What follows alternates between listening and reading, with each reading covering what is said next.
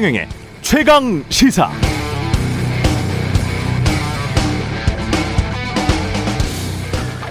KBS의 한국인의 밥상이라는 TV 프로그램이 있지 않습니까? 최보람 선생의 구수한 목소리가 나오는 거기서 최근 이런 내용이 나왔습니다. 40여 년 전 경전선 등량역에서 기차를 타고 주변 순천 벌교 오일장에 가서 생선을 팔았다는 임금자 씨의 이야기. 갓난아이를 업고 등량만 해서 남편이 갓 잡은 생선 대야를 머리에 이고 가는데 기차가 막 출발을 해버렸더랍니다. 하루에 단 한 번 그 기차를 타고 오일장에 가서 생선을 팔지 못하면 생선은 썩어버리고 5일 동안의 생계가 막막했던 시절 기관사가 기차를 멈춰 세워주고 갓난, 갓난아이와 생선 그리고 당시에는 세대기였을 할머니를 태워줬다는 40여 년 전의 이야기가 방송을 타고 전해졌습니다. 그런데 법대로 하자면 말입니다. 법대로만 하자면 누군가는 처벌을 받았어야 했겠죠. 그때나 지금이나. 그러나 세상에는 법으로만 판단할 수 없는 일들이 정말 무궁무진하게 널려 있습니다. 이런 등량만 할머니 이야기들처럼 말이죠. 정치는 사실 이런 일들, 법으로만 재단할 수 없는 일들에 대해서 토론하고 타협하고 공감하고 서로 나눠 먹으면서 다들 잘 살라고 존재하는 것. 정치의 존재 이유는 그게 아닐까 생각을 합니다. 문제는 그런 정치가 한국에는 존재하지 않다는 것. 그게 문제입니다.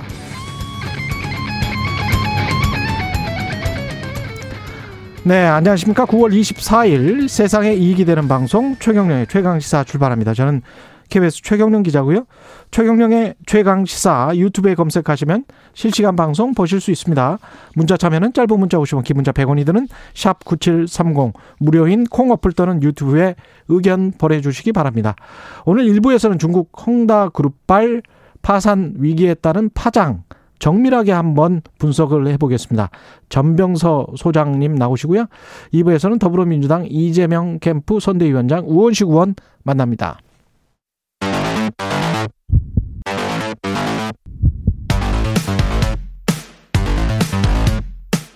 오늘 아침 가장 뜨거운 뉴스 뉴스 언박싱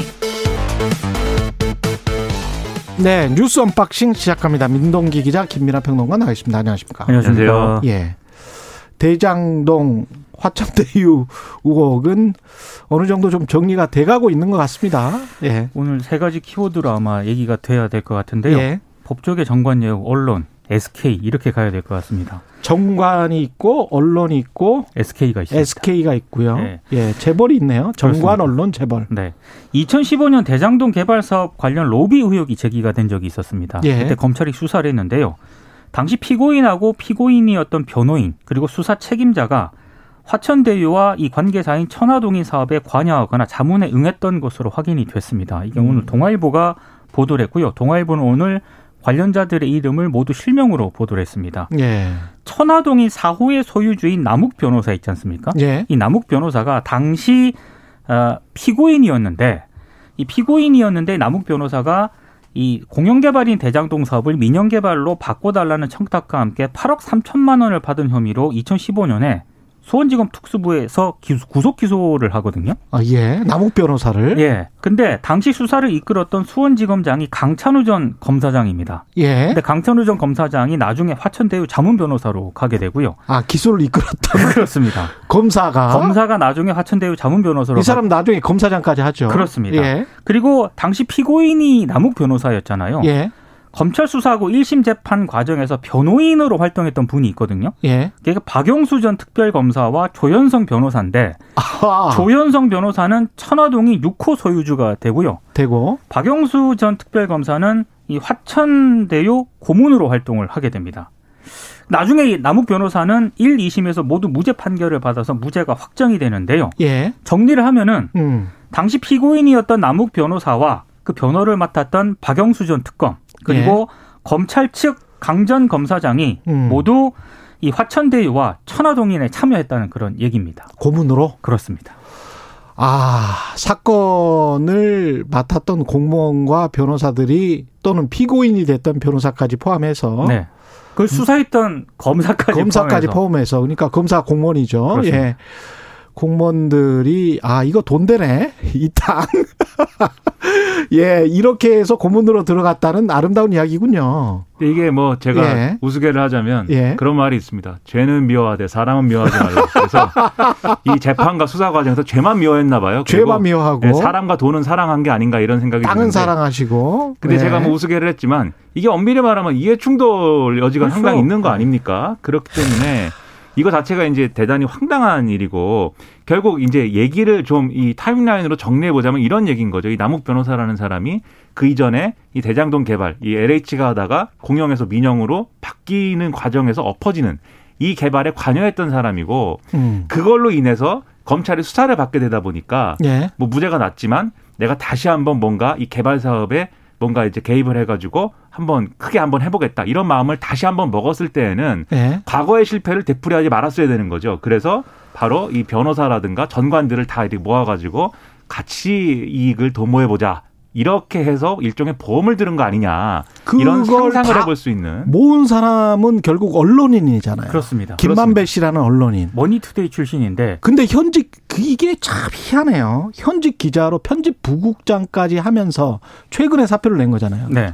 머니투데이에 계속 재직을 하면서 이 시행업을 했다는 이야기 아닙니까? 그러니까 강찬우 전 검사장이 예. 동아일보 기자와 통화를 하는데요. 자기는 남욱 변호사는 잘 모른다 개인적으로. 예. 다만 그 머니투데이 출신 김만배 씨가 법조 출입 기자를 오래 하지 않았습니까? 예.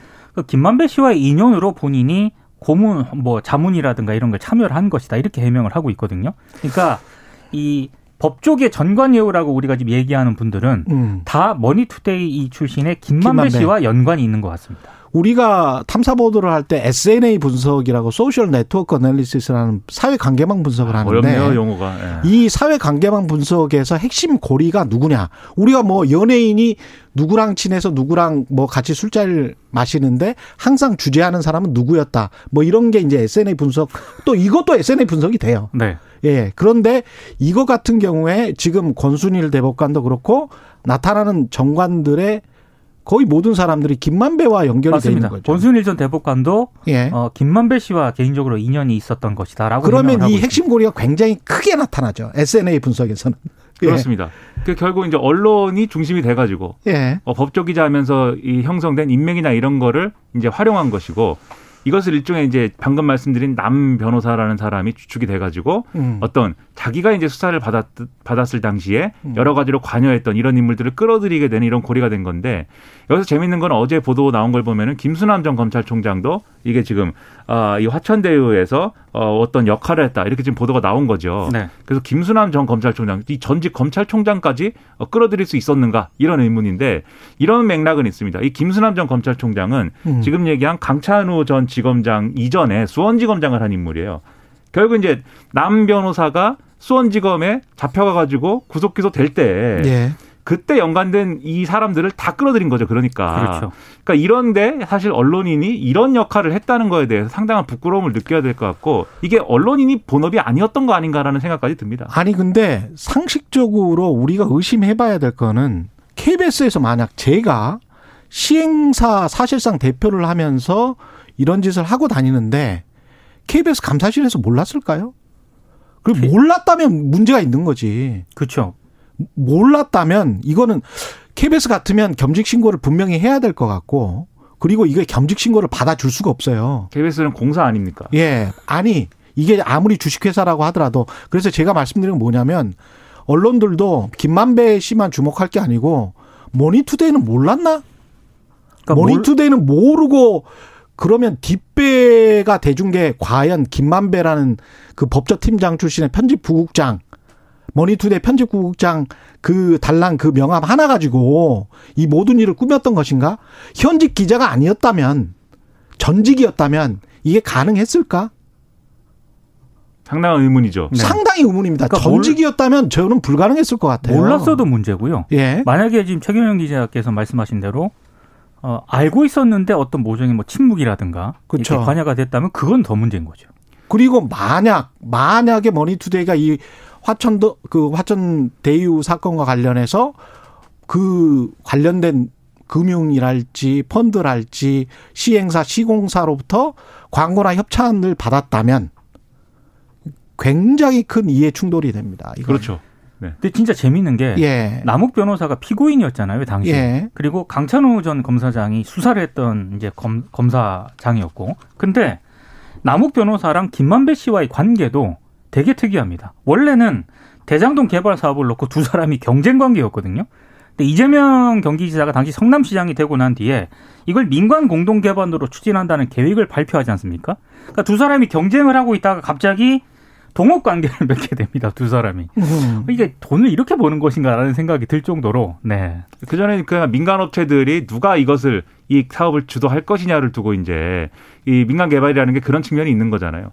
근데 지금 이제 공영 개발을 한다고 했고 그 공영 개발 이게 일종의 이제 그 아, 민간 합동으로 개발을 한다고 했고 그 개발 방식에서는 서로가 역할을 나눠 가지고 여기에 들어가서 한다면은 아, 큰 이익을 볼 수가 있다. 이런 점들이 이제 예상이 됐던 거겠죠. 예. 그래서 이제 역할 분담을 한 측면이 있는 것 같고 그리고 애초에 이 개발이 뭐 성공해서 대박이 난다 뭐 음. 이런 것도 있겠지만 초기 자금이라는 게 필요한 거 아닙니까?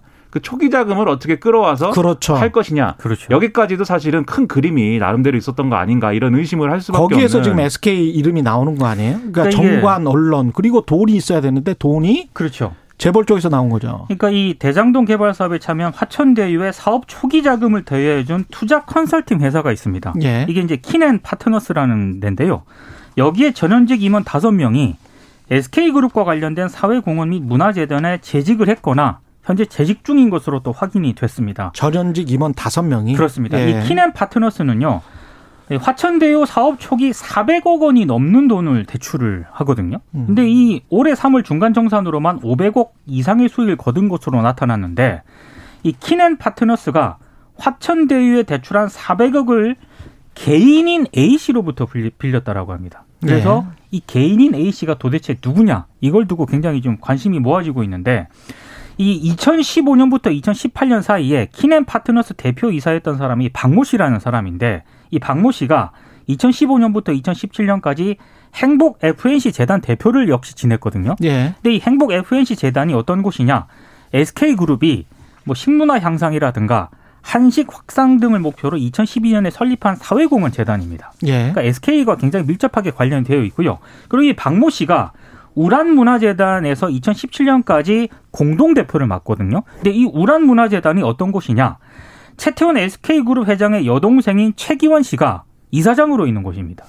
그러니까 상당히 좀 SK가 어, 밀접하게 여기에 지금 들어와 있다는 게 어느 정도 확인이 되는 것 같습니다. 이렇게 되면 자금 흐름이 왜 이렇게 원활했고 왜 이렇게 대출이 쉬웠는지 왜 SK 증권이 참여를 했는지 뭐 이런 것들이 조금은 풀리는 것 같아요.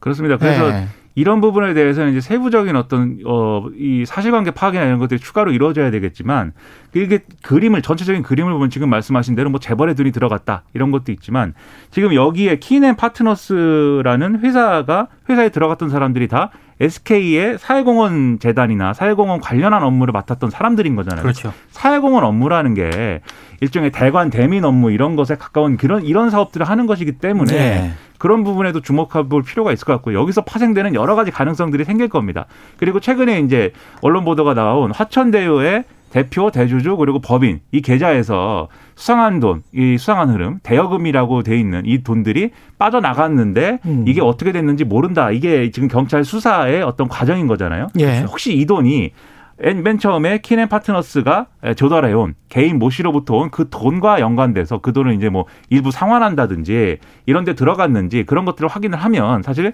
이 개인 모 씨가 누구인지 등등도 밝혀질 수 있는 어떤 실마리가 되죠. 그래서 이 부분을 정확하게 확인하는 게 필요할 것 같은데 우리 수사기관들이 용기를 갖고 해야 되는 측면이 분명히 있는 것 같습니다. 예. 이재명 시장 그때 당시에 시장은 이재명 후보는 여기에 이 연결고리에는 어떻게 연루가 돼 있습니까?